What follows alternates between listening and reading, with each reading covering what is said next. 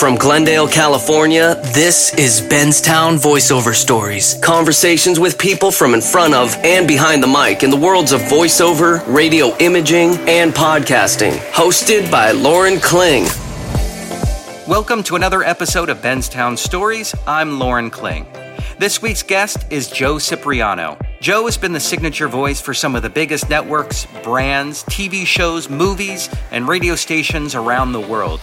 I'm sure you know the voice, but do you know anything about the man behind the voice? Before we get to that, let's hear some of his work.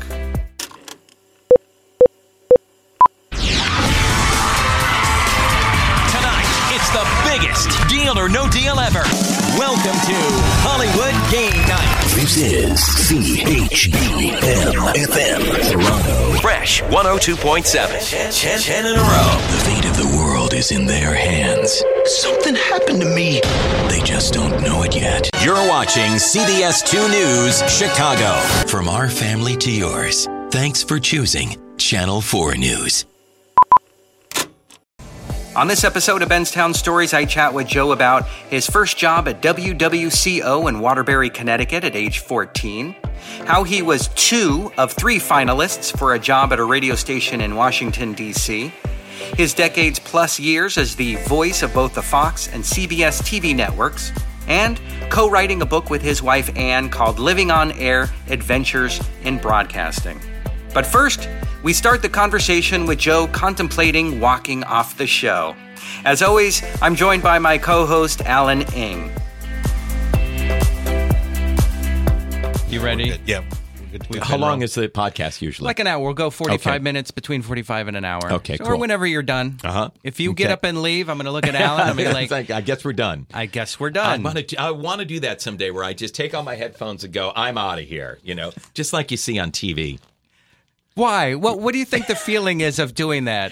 It's that having the balls to be able to do that. Like a Dustin Hoffman saying, I'm done. I'm out of here. Yeah. You are not asking me these questions. Well, we can come up with some questions. Yes. Well, I will walk out. I am walking out. So let's go. Let's make that the first question. Have you ever walked off a job? I cannot answer this. Have I ever walked off of a job? Either literally walked off or figuratively said, you know what, this job doesn't work for me.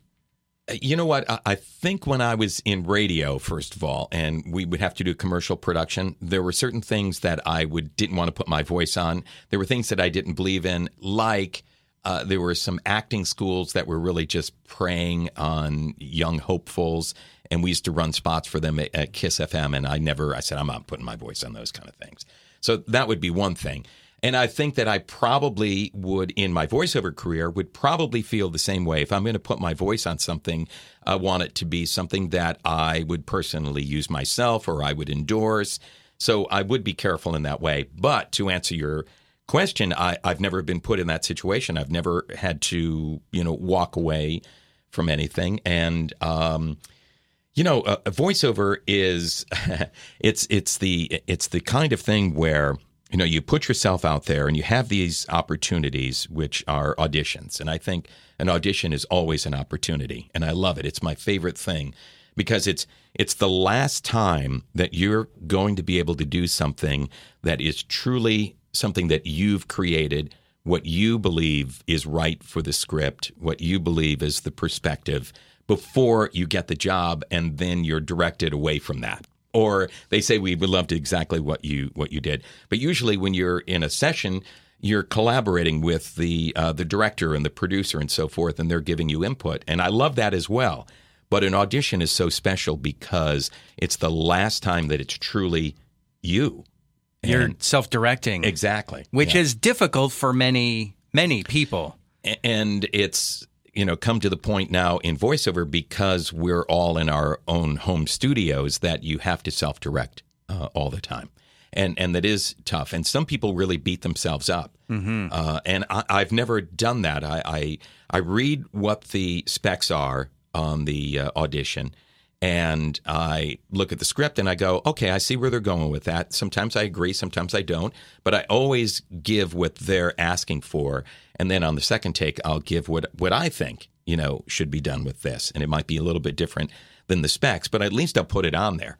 And, right. and then I'll only do 2 takes or 3 takes, and then I'll walk away, maybe go out for a walk, go get a cup of coffee, come back 10 minutes later, and then listen to the audition up on the speakers with fresh ears and different perspective. And it's amazing how it changes.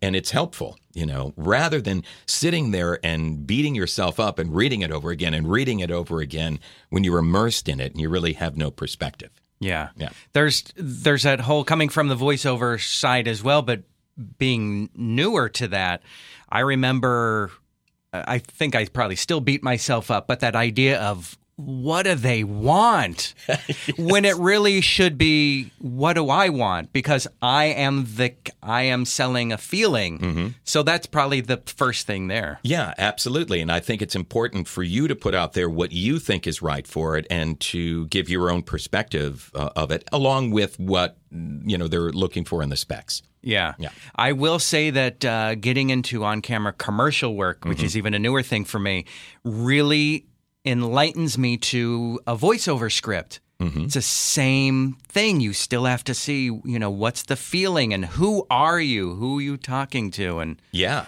And I think, yeah, there's a correlation there. And on camera, and I could see your look really working in on camera. I mean, you would be more of a character type thing. Right. I mean, you could play any number. You can guy next door, dad, young dad, all of that, which...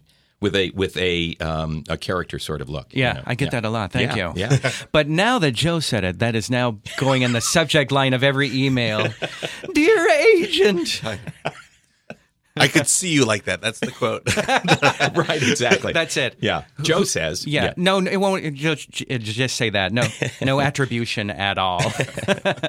All right. So we haven't even done the intro, but just like movies today, you could have the title screen 10 minutes into the film. True. So I like that. Yeah. I've seen a lot of films like that lately where they just take a middle section of the film, put it right up front, right. and then lead up to it. Yeah, and it's like, and then all of a sudden the titles come in. Right. Yeah. So, ladies and gentlemen, welcome to Benztown Stories. As always, I'm here with Alan. Hello. Hello. And today our guest is Joe Cipriano. Happy to be here. Thank you very much. Thank you, Lauren. Now, as a voice person who's often in your home studio, mm-hmm. you probably look for these moments when you can go out into the world. Yes. I saw people today, which was so fascinating. Yeah.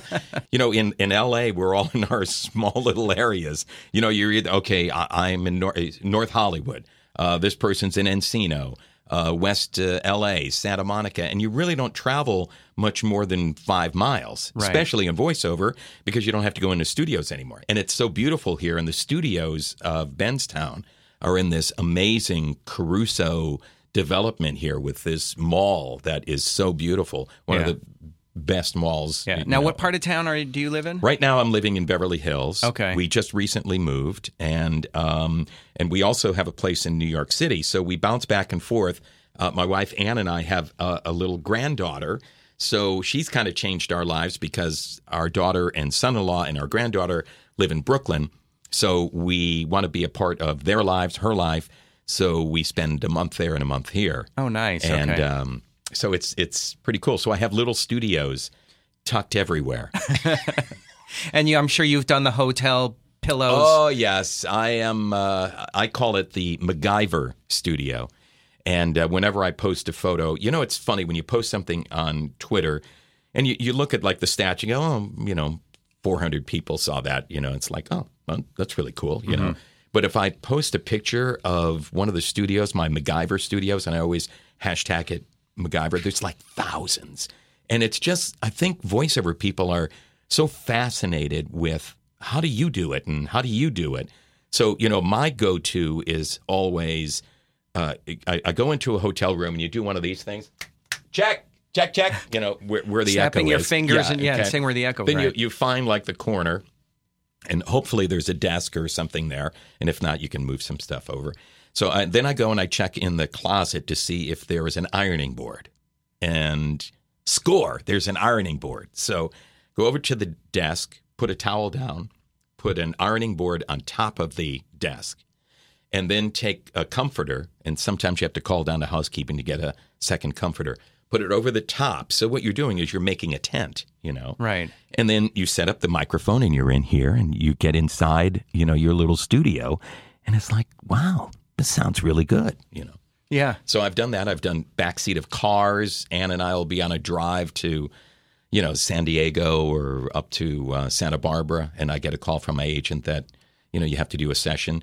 And we'll pull over, kind of find a quiet spot. And I'll use my iPhone to tether and go through using Source Connect or IPDTL or one of the other connectivity devices, you know.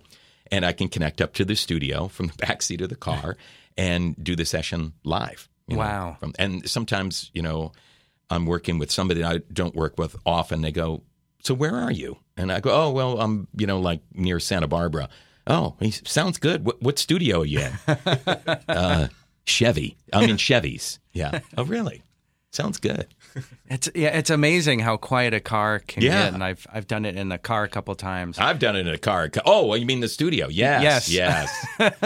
Hold on, can we edit, Alan? This is live to tape. Oh, good. Literally to tape. Thank you. Yeah, we're not editing any of this. I saw that big machine back there with the reels on it. Yeah. But, wow. Do you remember those? Impressive. All right. So I have to ask you, because I think a lot of people because a lot of listeners are voice actors, but also radio people. Mm-hmm. And I am so excited hearing stories about being in love with radio. Yeah. And you were in love with radio as a kid. Mm. Yeah. So were you building them before you made that call to your local DJ in Waterbury? You know, I didn't know how radio was done. I mean, I was 14 years old. My mom would listen to WWCO in Waterbury every morning. That was the top 40 powerhouse, 1,000 watts daytime, 250 watts at night. So your light bulb on the side table, you know, by your bed has more power than CO right. had at night. And so I didn't know a lot about it. And when I called my local DJ, I was 14 years of age, I was really wanted to know, how does this even work? I don't know how this works. And then because at one point, I think probably around 10 or 11, when you hear a jingle, I thought they had a group of singers down there singing. You know, I didn't know. And so that's when I learned, oh, okay, this is what it's all about. And then I did build a little radio studio in my bedroom.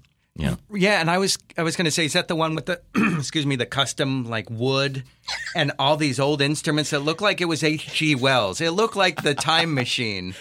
Yes, it was a piece of wood that I had found left over. My dad was a jack of all trades. Okay. And he could build things, and he could do plumbing, he could do everything. And it was just a piece of wood that I had, and so I had a little mixer, audio mixer, and I cut holes in the board because I wanted the audio mixer was like, you know, about the size of your hand, you know, but I wanted a big board. So I cut holes in it, and I just stuck the mixer through the board, and I got a VU meter, and I put that in there. And so it was my first MacGyver studio, I guess. But, yeah, I wanted it to look like the big time. Yeah. Yeah. And then would you spend hours in there? I would. I even enlisted my friend, Bill Lombardi, from high school, and my cousin, Pete Simons. And we had three shifts. We'd get off school. I think we were freshman or sophomore in high school, and I would do, you know, 3 to 6, and then Bill Lombardi would do 6 to 8, and my cousin would do 8 to 10. You know, wait, on my little.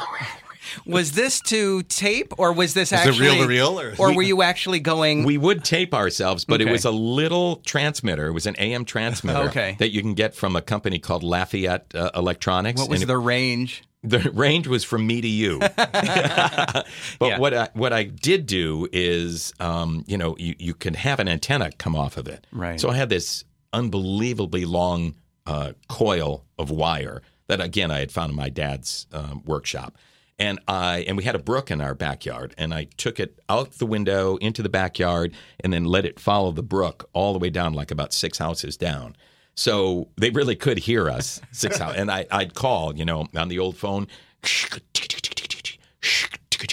and I'd call a friend and say, hey, we're on the air now. Listen to us. We're at 1600 AM. Turn us on. Wow. Yeah. That's amazing. Mm-hmm. I didn't know until one day I plugged my dad's old big headphones, I think they were Radio Shacks, into the microphone connection, the quarter-inch, and you could talk into the, yes. That's how I did it when I was a kid. And I used to record, and because I grew up in L.A., yeah. I would record Power 106 and Kiss FM. Wow. And K-Rock, and then I'd use my dad's vinyl. Oh, and I my would just, God. You were way ahead. Yeah. You were doing vinyl Wednesdays or whatever. Turntable Tuesdays. Yeah. It was. Right. Before Taco Tuesdays, it was Turntable Tuesdays. I have a station that I do imaging for. They do Turntable Tuesdays. Oh, they do? Yeah. Oh, yeah. That's amazing. Yeah. And what's funny is I actually had to use that again for an event a couple months ago. They said the microphone's not working. Oh, my gosh. And I said, oh, wait, can I use these headphones? And I plugged it in, and it worked. Let's do it right now. I want to plug in your headphones. I want to hear you talking through your headphones. Do you think a lot of people who want to be DJs have that MacGyver mentality, want to build things? I think, you see a lot. Well, you've been in radio. You see a lot of different types that come into radio. But I think most of them, and interestingly enough, into voiceover, I'm amazed at how many voiceover people today and the past 15 years also have that kind of radio, kind of they're into the technology, they know about the microphones, they know about the processing. And when I came up in voiceover I started early 80s, here in L.A., I was already in the union. I'm already SAG-AFTRA then because I was in radio in big market stations. So there was no such thing as non-union work for us as voiceover people. Right. You were always going after union work. And you would show up to a studio much like yours and you would go into the booth and the mixer would come and set the microphone for you and make sure it's pointed at your mouth and you give a level. And you didn't have to know all of my contemporaries from the 80s. All the way up, into the 2000s, the voiceover people really didn't know anything about the technology of it unless they had maybe a radio background. If they were coming from an acting background, they didn't know. And right. So the people that are in voiceover now and who are successful in voiceover and have been for the past 15 years and people that are coming up now actually have to know all that. They have to know what microphone works with them. What kind of a preamp do you have? Headphones, compression, what do I do, with equalization, all of this information that we as voiceover people back in the 80s and 90s and before, you didn't have to know any of that. Yeah. WWCO, yes. Or 1240 Super CO, yes. Was a Merv Griffin station. Dun, da, da, da.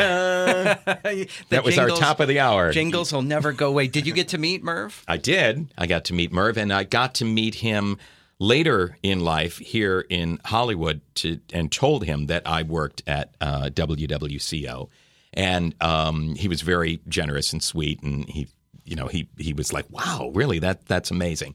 But yeah, my first paycheck in radio, I think I was getting $1.25 an hour, and I did my first shift was a Sunday night on the FM, which wasn't a big deal because nobody listened to FM anyhow. Right. Who the hell listened to FM? And I think I worked 3 hours, so I got $3.75. That was my first paycheck. Wow. 1971. That's amazing. Yeah. Now, you also were known as were you Tom Collins? Yes. The Drink? The Drink, yeah. Although I called myself the real Tom Collins. Yeah, ah. Yeah. I was looking for a name. I had been on my little radio station at home. I'd been Joe Davis. I'd been Dave Lewis. I'd been a couple of different names. Never would use Cipriano because who would ever use Cipriano on the radio? You want like a cool name, Jim Scott. Dan Donovan, things right. That... Dallas Reigns. Dallas Reigns. Fritz Coleman. And so I was searching for a name. I really wanted a radio name, and I searched everywhere. I even opened up textbooks from school, which I never had done before, and, just looking for any inspiration. And one Sunday morning, I happened to be looking in the Waterbury Republican American newspaper, and in the obituary section, this poor fellow, Thomas Collins, had passed away. And I looked at it and I went, whoa, that's great. Tom Collins. I'm going to be Tom Collins. Great. Yeah. He didn't need the name anymore. No, he didn't. And that's how identity theft all That's right. That's how I first got into identity theft. It started with Joe Cipriano. So you've worked at some amazing stations. You've worked at Kiss FM here in Los Angeles, KKHR, KHTZ. I killed all. They're all gone. All gone. But also you were in Washington, Q107. And then Hartford, you were at WDRC. The big D. And then you started at WWCO. Yeah. Would you call Waterbury a small market station? Yes, it was very, very small. I would say it was probably about 180th, in the country. We probably look it up. It was a big deal when I got the opportunity to work at WDRC.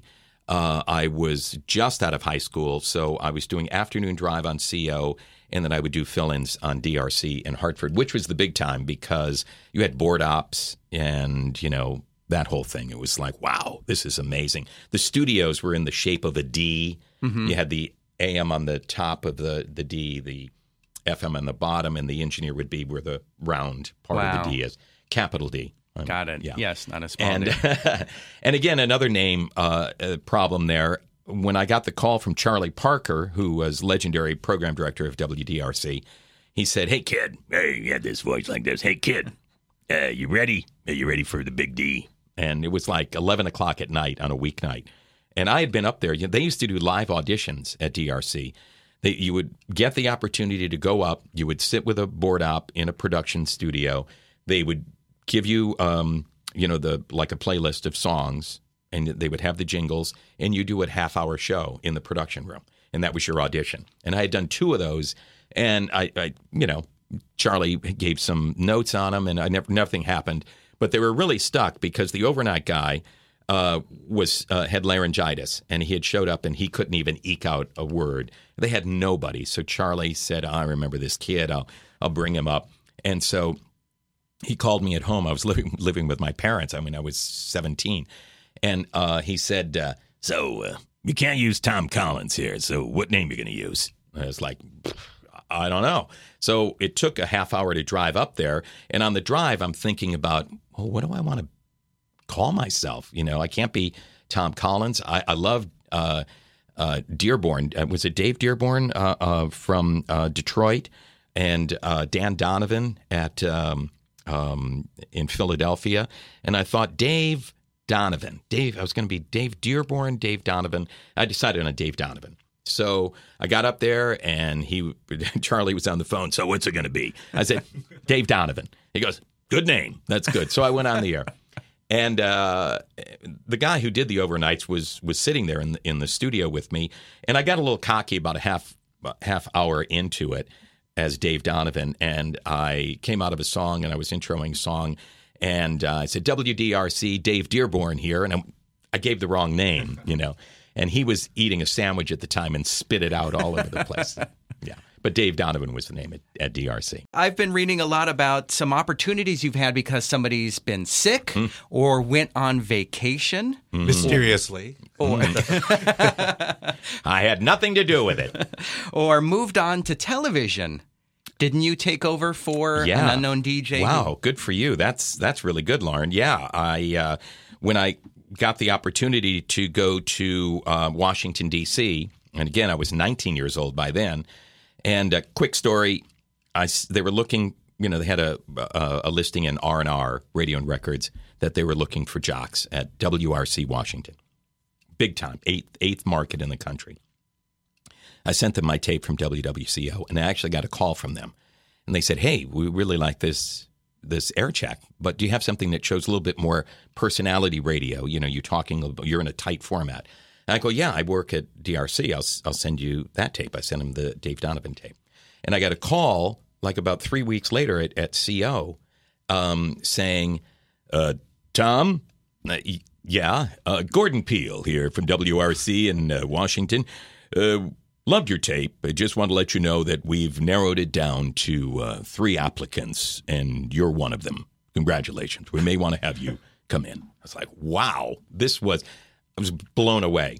And about a half hour later, I get a call from one of the receptionists at DRC in Hartford and said, "Dave, you had a call here from WRC in Washington." And I thought, oh, wow, now they're looking for me. Maybe they really want me to, they thought I was up at DRC. And I called the number they gave me, and Gordon answered. I goes, Gordon, you left a message for me also at WDRC. He goes, WDRC, Dave Donovan, right? Yeah. Dave, Gordon Peel here. Just want to let you know that we loved your tape and want you to know that we've narrowed it down to two people and you're one, or three people and you're one of them. I go, yeah, I just talked to you from, no, we haven't talked to you before. Yes, you called me at CO where I'm Tom Collins. You're Tom Collins and Dave Donovan? Well, you're two of the three people.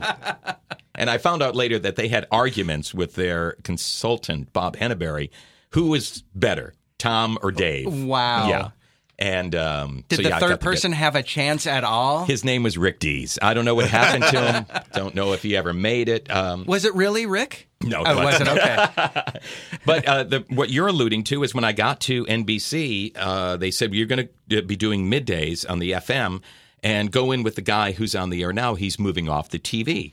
So I went in there, and this guy who was on the air turned around, and big, big guy, and I put out my hand, you know, to shake his hand, and he pushed my hand away, and he grabbed me, and he lifted me off the ground and gave me a big bear hug and a kiss on my forehead.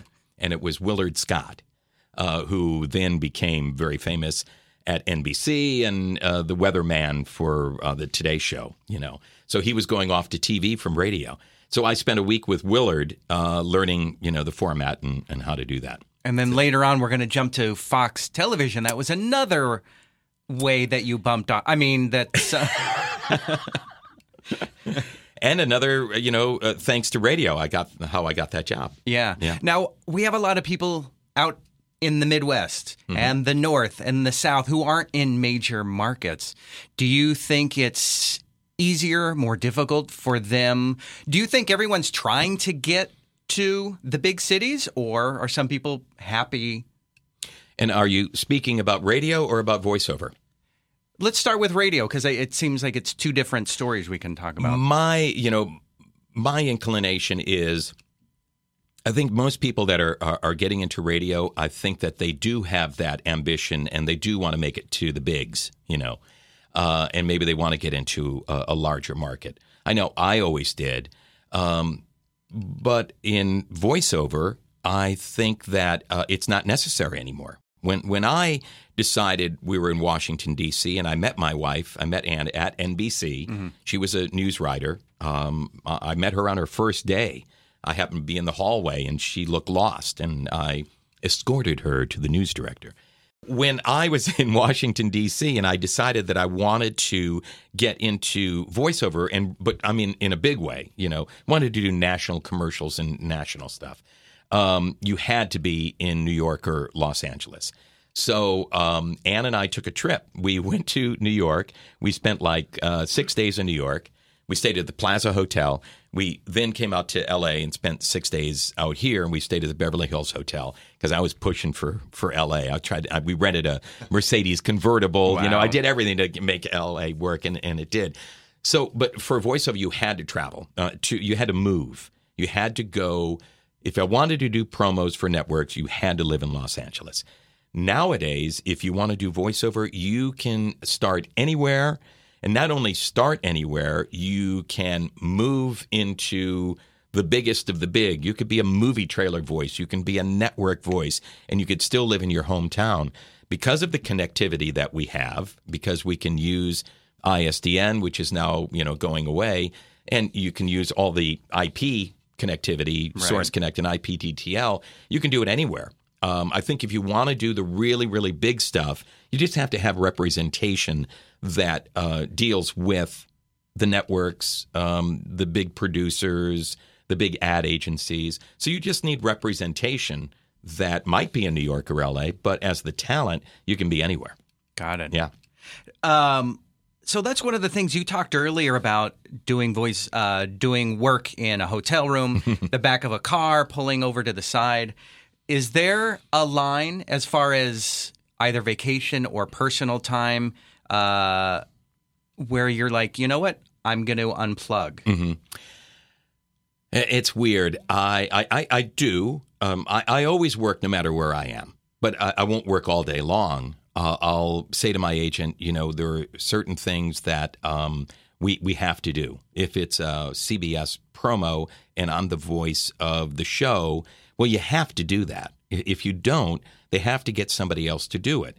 And I think that more than about losing the gig, it's if they're going to make, if somebody makes a commitment to you like CBS or Fox or NBC, that you're the voice of this show, you have to be available for that. They're paying you very well to do it. And you just can't say all of a sudden, I'm not available today, you know, and then they have to find somebody else that messes up their brand and all of that. So you have to have that commitment. If they're going to commit to you in some way to say you're the voice, you have to be there for them. So those gigs I will do no matter where I am, you know. But there are other jobs where I can say, you know, we're going to take a week off. A lot of my radio imaging stuff, some of the other like local TV affiliates that I do, some like cable networks where it's not so imperative that it's day of and it has to be done. I'm able to take that off. So I do take time off, but I learned early on to be careful with that. I'll never forget I was at CBS as just we had just moved to L.A. and somehow I met this guy who was a producer in promos at CBS, and I told him, that's what I moved out here to do. I don't even know how you do it. It's kind of like what I did with the disc jockey in Waterbury. I didn't know how radio worked. I didn't know how promos worked. Can I come in and just sit in the corner? And that was my education. I got to see how promos were done, how they were voiced. And one of the voices was Mark Elliott, who was also a pretty famous radio guy. He used to work at KHJ, and he was the comedy voice of CBS in the early 80s. And he knew me from radio. I was at KHTZ, K-Hits at the time. And he said, let me just tell you something about promo and about voiceover. First of all, never buy a house based on voiceover income. Secondly, don't ever take a vacation. And it's just scared the hell out of me, you know. Why do I even want to do this, you know? But then it led to a story that you were alluding to when I got the Fox gig. Yeah, talk about that. Which was really because the guy who had it wanted to take a vacation. And he's not of the mindset of Mark Elliott or myself and thought, I'm taking 2 weeks off. And they said, what do you mean you're taking 2 weeks off? We need you. You're the voice of this, this, that, and this. I don't care. You know, I'm taking 2 weeks off. Well, because he took a vacation, they were stranded. They were stuck, and these promos have to be done. And I was on the air at Kiss FM filling in for Big Ron O'Brien in the afternoon, 2 to 6, and wasn't even supposed to be on the air that day. And the head of marketing, VP of promos, was driving home from Fox and going to Simi Valley, which is a pretty long drive, you know, and it was rush hour, evening rush hour, and he was just stuck. And he's rolling over this problem of what he's going to do. Where is he going to find a voice? And, of course, he had asked agents to send in tapes and things like that. So in his car, his only companion was me on the radio. And so as the drive was going on, he's listening, and he's like, well, this voice is really good. This guy could work. And then this was 1988 and August of 88. And he picked up his brick of a cell phone. Right.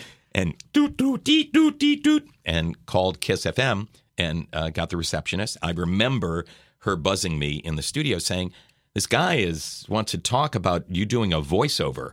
And I was like, whoa, yeah, give him my agent, you know, and this might be cool, you know. And it was Fox. And they brought me in to do one promo. And then they brought me in to do another promo. And over the course of those 2 weeks, I ended up being the voice of the Fox network, being the voice of all the comedies on the network, and a job that I held from 1988 until about 2005 or 6 as the only, just me and Don LaFontaine. Right. Don was dramas and I was comedy. That's amazing. Yeah. And this is like the early days of Fox. Yeah. Fox had just come on the air at the end of 87. And they were really struggling, and nobody believed the fourth network could make it. And I remember when I got the job, somebody saying to me, don't get too excited about this because it was August, and by December they were going to go belly up. and Fox wouldn't be around anymore. They were spending money. It was just going out, you know, like leaky sieve, you know. And what happened was Murdoch bought the NFL rights, stole them from CBS, paid a ridiculous amount of money that everybody said that'll never, you know, he'll die. He'll never get that money back. But it's what kept Fox going and put it on the map. And then a little show called The Simpsons came along, and then a little one. Yeah. Yeah. Do you think your time in radio and getting fired in radio, as all DJs seem to do, do you think that kind of gave you the mindset of I need to be available for these companies? Yeah, I think so. I think that, you know, with radio, you know, you have a set thing. You have 2 weeks or 3 weeks a year, and you know, you can take time off. And I was listen, I'm the kind of person that's very loyal to whomever I'm working for, with, you know, whatever.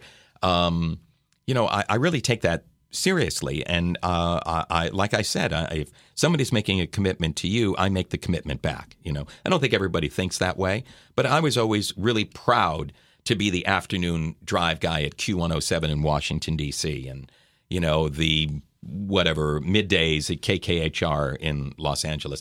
You know, I was proud to do that, and I feel that same way in, you know, in voiceover as well.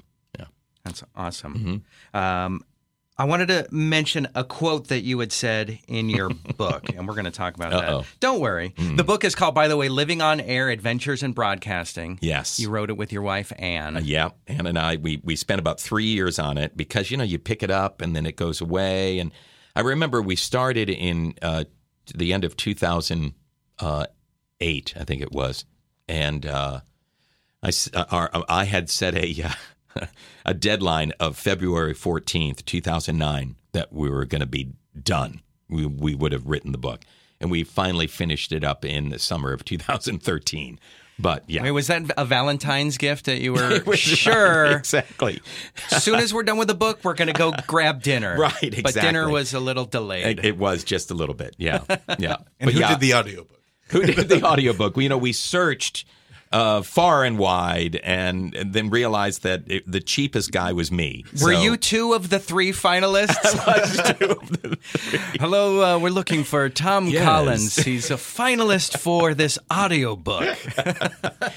By the way, doing an audiobook that's a lot of freaking work, I'll tell you. I loved it because I was telling my story, and I wanted it to be something different. I wanted it to be more of kind of like a radio play. Mm-hmm. We have a lot of original music in it, a lot of sound effects. People that were in my life, in my radio career, I went back and I got them, and stories that Anne and I had written, recreated those for the audiobook.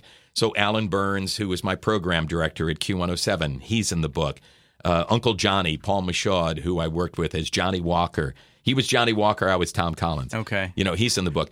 The program directors, friends, my best friend John Lloyd, he's in the book. So in the audiobook. So I got everybody to recreate, you know, their audio bits. That's amazing because for me, audiobooks have usually just... If it's a fiction, mm-hmm. one person reading the whole story. Exactly. But yeah. I love Tom Bergeron's book. Yes, me too. Hearing his story. Because he grew up out there, right? He did. And Tom wrote a really wonderful blurb for our book, which is on the back of the book. And he was so kind in that. And, he was a New England guy. It's funny that he and I never kind of crossed paths. We're about the same age. Same career. His went, you know, into where he is. I always dreamed of being on air, on camera. And I had some, you know, of that. But right. You had Night and Day, that TV series. I did, yes. Wow. Yeah, on NBC. Mm-hmm. It was about a radio station in San Diego. And so I played the morning guy, Marty of the Morning, on whatever the name of the station was. Yeah. How was it being on camera? Did you fit in well? Did you find it challenging? I loved it, and I've done some on-camera national commercials. Prego spaghetti sauce is one of them, and some locals and regionals. But getting that job with Babalu Mandel and Lowell Gans, who are prolific, you know. City Slickers, Parenthood. I mean, you know, when I got that, I thought, holy cow, I think this is going to be a career change. I might be a sitcom actor, you know. And it was, good people were in it, and it was amazing. But it was not one of their, wasn't one of their hits. I happened to hit one of their clunkers, you know. And but it was a thrill, you know, to be able to do that, go through the process of, you know, the rehearsals and the blocking, and then shooting the show in front of a studio audience, and doing all of that. We did it at Hollywood Center here in Hollywood, and it was a thrill. You know, it was really great. But the show didn't last, and we were on NBC after Cosby, you know, at the time, which was like a sweetheart kind of deal, you right? know? And but still, it just didn't happen. I think we did 6 episodes, and that was it. Yeah, but you know what? Your path would have taken a different turn. I would have been a wealthy on-camera guy at this time. Are you thinking you would have been like the sixth friend? I could have been, if only. I could have been. I could have been one of the friend's grandfathers. No, I don't know. Didn't they have a whole bunch of actors come in? Was Alec Baldwin one of the dads? One of the dads, yeah. Or who was it? Elliot Gould, was he a dad? Somebody. He's everybody's dad. Yes, I think Elliot Gould is known in his later TV career as everyone's dad. Yeah, gotcha. It's between Mr. Gould and Mr. Collins. Mr. Donovan. Paging Dr. Donovan. Okay, now I'm getting into Three Stooges. All right, back to the book. You had said, I learned that trying to sound like someone else because they work a lot in voiceover or because you like their voice doesn't work. It's when you trust your own talents and just simply become yourself that you begin to open up possibilities. Mm-hmm. Having lived through that idea of how do I be comfortable in my shoes? Mm-hmm. Is there a magic answer? What it is that you finally have to get to a point, because everybody emulates somebody else. I think you even did it in radio, you know, and also in voiceover. But you're not really, really going to get anywhere until you tap into who you are, okay? So that the tipping point is when you finally start to trust yourself, and you start to trust that you do have something that's different. And the real thing that puts you over the top is confidence. As soon as you're able to achieve the confidence that I can do this, that's when everything is going to change for you, certainly in voiceover. And the reason why I say that you have to be yourself is because, quite simply, nobody else is doing that. Mm-hmm. So when you're in a field like this where there are so many people that are going for the same gig that you're going for, or a genre or whatever— the only way that you can stand out is when you're uniquely yourself, because nobody else is doing that. So if nobody else is doing it, then you have to understand that, okay, that's going to give me some confidence that I can do this, and I can, you know, propel myself forward in this career being myself. So that's the big aha moment, I think, right, in voiceover. And there's a level of it being scary, because what if I'm not... You know, what if I'm not what people want? Yeah, exactly. And that's why you have to trust yourself and obtain that confidence, you know, in doing that. Because if not, you're just going to be kind of like a second banana to he sounds like him, she sounds like her, or whatever, rather than if you want to have, you know, hit the highest point that you can, it's going to come because it's coming from you, uniquely you. You know, when I always liken it to, you know, I remember reading Arnold Palmer's book, and every golfer, I think, when they are over the top of a putt, any of these guys that you see, I was just watching this weekend, you know, the Valspar golf tournament, when those guys are over a putt, they are 100% sure it's going in. There's no doubt in their mind. Now, they may miss, but at the time that they're over it and they're addressing the ball, they know in their bones that that ball is going in. They trust themselves. They have the confidence. And in Arnold Palmer's book, as he got older, he talked about the time when it stuck in his mind that he was standing over a putt and a thought came into his head that had never come into his head before that he might miss this putt. And that's when he knew that he was getting towards the end of his career. Wow. So you have to have that confidence that you know. Right. But different than the cocky confidence that a lot of us have in our early 20s. Yeah, cocky's not going to work for you. But doesn't it also require get through that? Learn to understand the cockiness and take what works from that? I think so. I think it's all part of, okay, I want to sound like this person, and maybe I can get work if I sound like this. And maybe you are a little bit cocky and you oversell yourself, and maybe things that you can't do. But sometimes cockiness gets in your way because you're not able to get in touch with what you really can do, and you can obviously put people off very easily. Right. There used to be a time in voiceover with guys like Ernie Anderson, the voice of ABC, right, the Love Boat, and all of that. Now talk about cocky and just, he was everything. He ruled that studio and put a lot of people off. But it was like he had this amazing voice, and he was the voice of ABC, and everybody went along with it, In those days, I've seen voiceover people. Let's go back to the early 90s. I know voice people who tried to be that, who were promo voices at networks, and they wanted to be like that. They wanted to have that cocky kind of attitude. Hey, how you doing? This thing. And I'm not available. No, you want me at 2? I can't make it at 2. I can get in maybe around 5. And it didn't work. It doesn't work anymore.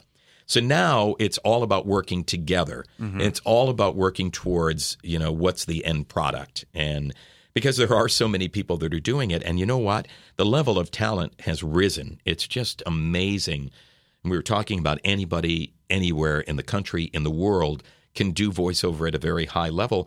That talent pool is huge now. And people are taking classes and understanding that if you want to move your career forward, you have to work with coaches, and you have to take these steps. And that's why the level of talent, I think, is probably the best it's ever been. I think it's also collaboration and also being able to take direction, to be able to not, the cockiness is saying, this is how it should be done. This is the way it should be done. Yeah, exactly. No, you have to be. Listen, I said earlier with an audition, you do what the specs are, but then you also do what you think.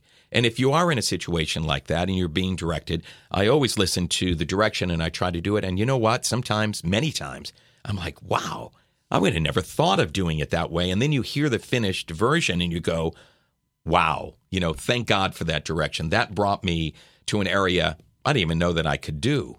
But conversely, while you're in that session and while you're being directed like that, I always say at the end of it, you know what? Can I do one more take? I just have an idea. Would it be okay? Of course. Yeah, go right ahead. Sometimes it lands. Sometimes it doesn't. Sometimes they go through the same thing that I was just talking about, like, whoa, I never thought about that. That's really good. And let's do another one like that, And so it goes to the C word, collaboration. All right. So you were on the web early. Your first site was in 1996. It was Postcards from Cyberspace. Welcome to Joseph Briano's Beach Party. Oh, my God. And did you do one of those? You can go back in time. Yeah, way back. Do that? Way back. The way back thing. Oh, no. I really can go back in time. I love, like you love radio as a kid. I love time travel. Time travel's good. I can go back in time. But he loves old websites. He still has a GeoCities and Angel Fire account. Still on MySpace. Yeah. Yeah. But then I have to ask what this is. That's cool. February 1999. Yeah. See Joe in the film In Love's Time. What is this? All I could get was a picture of two people kissing. And I said, is that Anne? Is that Joe? I don't know. It was just.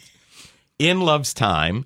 My friend Brett Wynn. Mm-hmm. Brett Wynn now is one of the owners of a ad agency called The Refinery. Okay. And they do movie trailers and promos. And I met Brett when he moved here out of college. He came to Los Angeles, got a job as a room producer at Fox. And we're having dinner, he and his wife Pam and Anne and I, next week. And we've been very good friends ever since. And Brett had a movie out. This is after In Love's Time.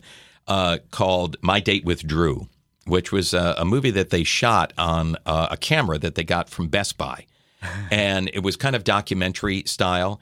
And Best Buy at the time had a deal where you can buy anything. You had 30 days to return it. Mm-hmm. They had no money, so they shot the whole movie in 30 days and then returned the movie, a camera. But In Love's Time was just a thing that Brett had written, and he wanted to turn it into a short.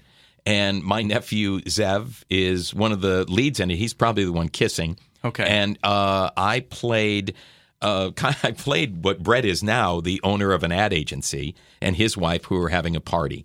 And so it was just I wouldn't say that it was a college thing. It was a little independent thing that he did send out to competition and things like that. But it was a cute little. All right, Brett, I think movie. It's time to digitize it and post it online. It is around. And My Date With Drew, I think, just celebrated either a 20-year anniversary or something like that, and they ran it in one of the theaters at Century City and had a big party and all of that. All right, let's talk about those things, because as we get older, our history, there is a growing amount of history. And you were the voice. I'm still amazed by the beach party thing. Yeah. Oh, my God. That was my first website.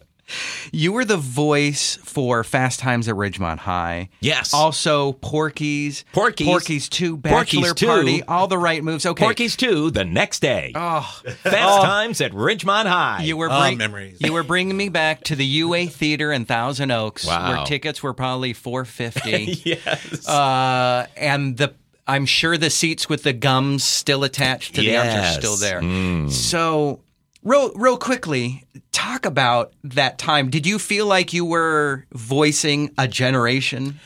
At the time, I didn't realize what was going on, but there were some of my really big gigs that I had just gotten. That was 82. So Anne and I moved out here in December of 1980. My first night on the air was December 8th, 1980, and the UPI machine went nuts, and I went to look at it and ripped the wire copy, and John Lennon had just been killed. And that was my first night on the air. Wow. So that was December of 1980. Fast Times was 82. So within 2 years, all of a sudden, I was scoring little things here and there. But this guy, Jim Gibbons, who had a company called Flamingo Films, was kind of like a Brett. He was an ad agency and heard me on the radio. And called me into audition for Fast Times. And I did the radio, the TV spots, and the movie trailers for it. And it was like a huge gig for me. Yeah. It was all union.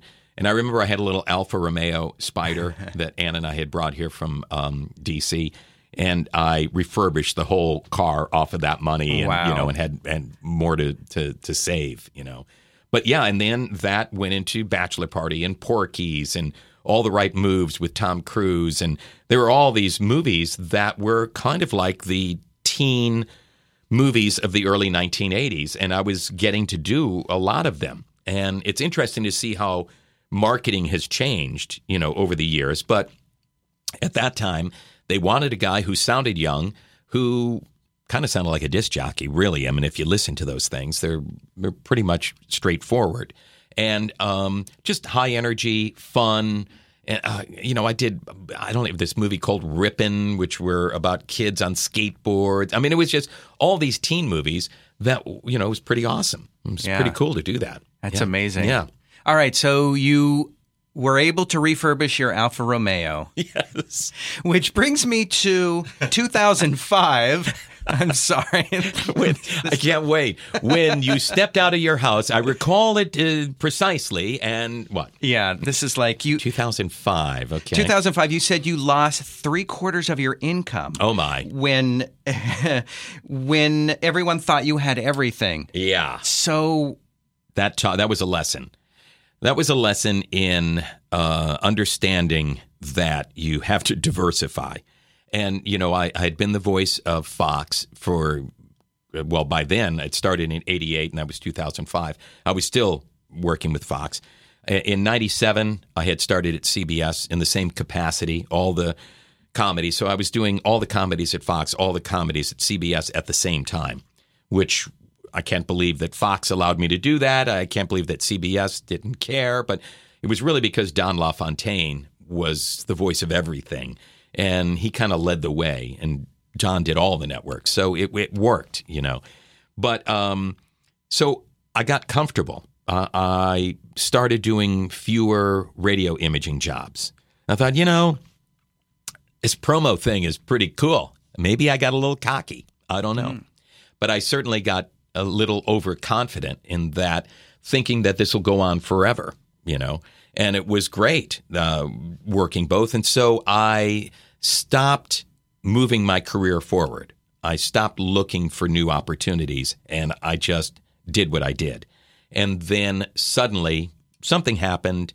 It didn't go right. And CBS decided, you know, we're going to make a change. And so that was, you know, almost 3/4 of my income by then, because I was towards the end of the Fox thing and, you know, doing everything there.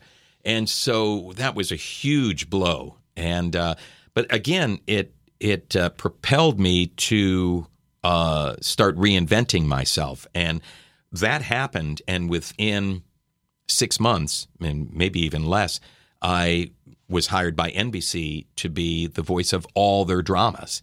And dramas were nothing I'd ever done before. I was only known for high-energy comedies. But I had heard that NBC was looking for a drama voice. And so I went into my studio, and I created a demo of me doing drama. And after I did it, I called my agent, and I said, I want you to hear this drama demo. And she actually laughed. She said, Joe, a drama demo? Really? I said, well, just listen to it. You know, there's an opening at NBC.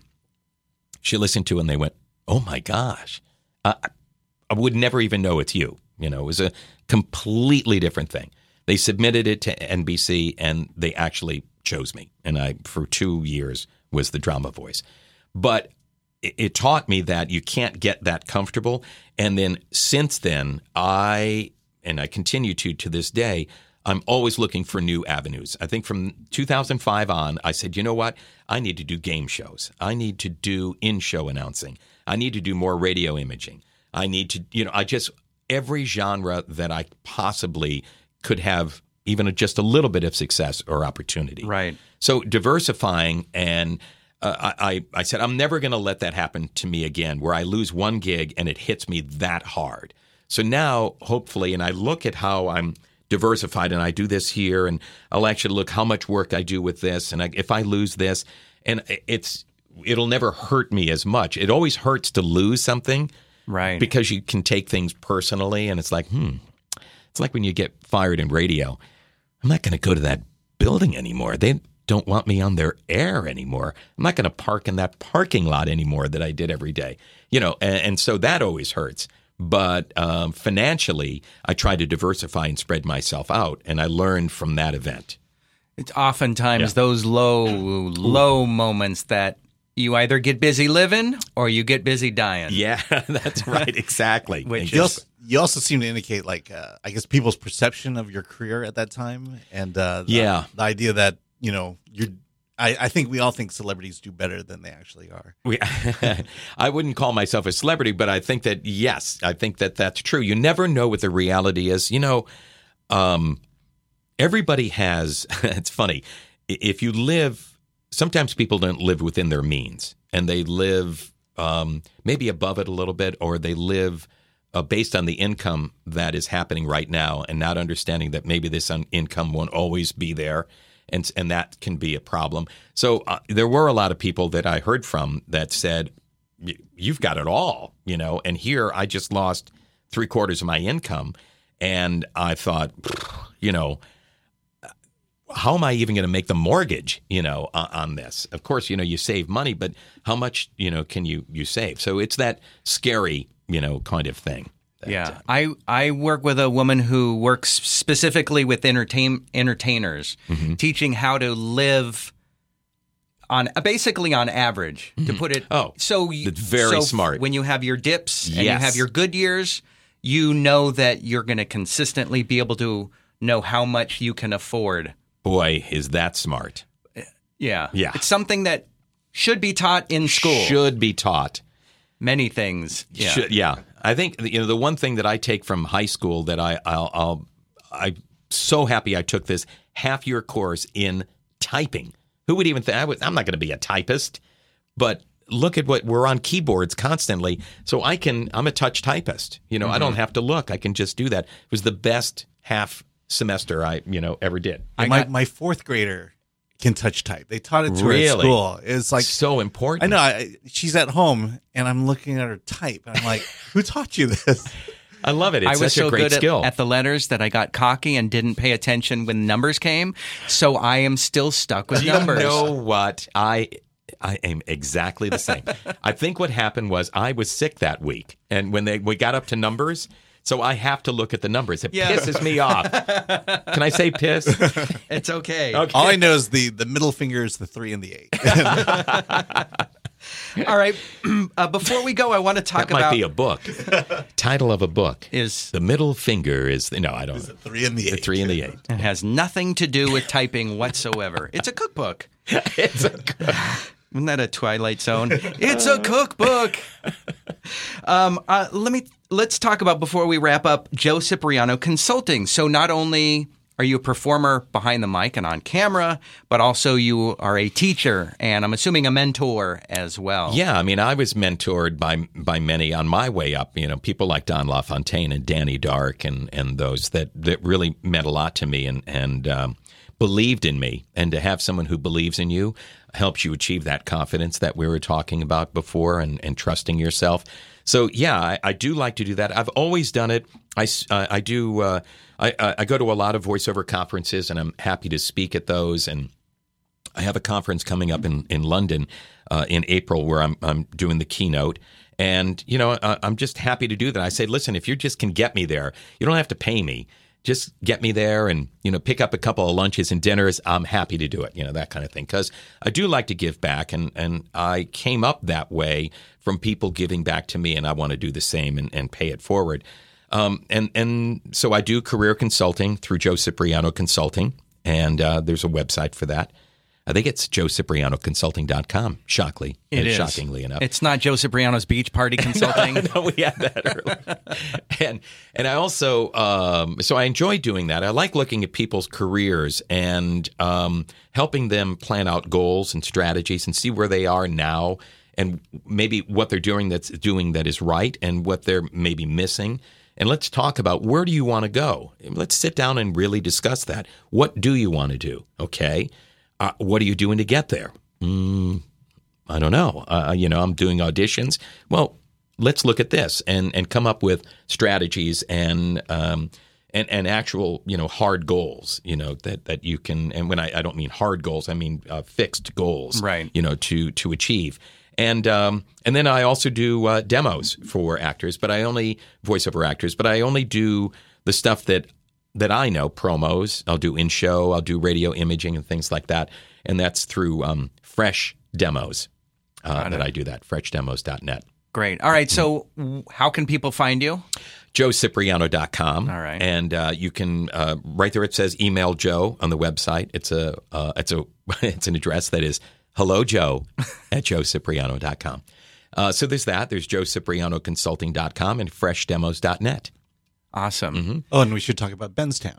And Benztown. How do you know Benztown? I'm one of the Benztown 50. Yep. It kind of sounds like, I told Chachi this earlier, kind of sounds like a gang from the 1930s from Chicago that they all ended up in jail, the Benztown 50. We brought them down.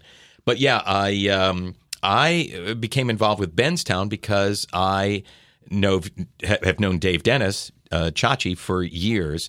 I was the voice of Star in San Diego. Which is how I know Chachi. Yes, yeah. And he was there. And so it's been a long friendship. And when he got involved with Benztown, we talked about it. And I just wanted to help. I just wanted to support what he was doing because I believed it was a new idea. We all come from...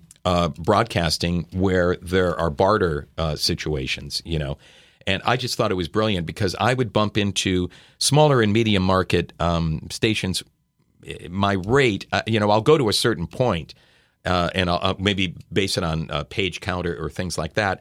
But there were some that were balking at it. Others, I remember popping up. It was a station in Albuquerque, which I still do. And, you know, the parent company said, who the heck is this guy that's getting X amount of dollars a month? Well, that's our voiceover guy. So, you know, it pops up on the line item, you know, that they're paying monthly for this guy. And this idea of what we're doing with Benztown takes you off the books, really. Mm-hmm. It's just it's a barter situation, and it doesn't show up. And I thought that was brilliant. And I said, I definitely want to be a part of that. So I have a few Benztown stations that I do. Wow. I love it. Yeah. Awesome. So I'm very supportive of what Benztown does. You have a Benztown parking spot? I don't. Wait a minute. Is there such a thing? I don't know. I'm going to talk. Excuse me. Open the door. Chachi!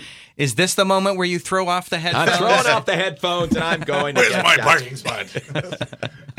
I did get a nice one right up front, though. Oh, good. Very nice. By the way, my license plate, I wish I could take you out and show it and then have you guess what it is, but my license plate is the number 3. Okay, I'm writing it down. B like boy, E, P like Peter, S like Sam.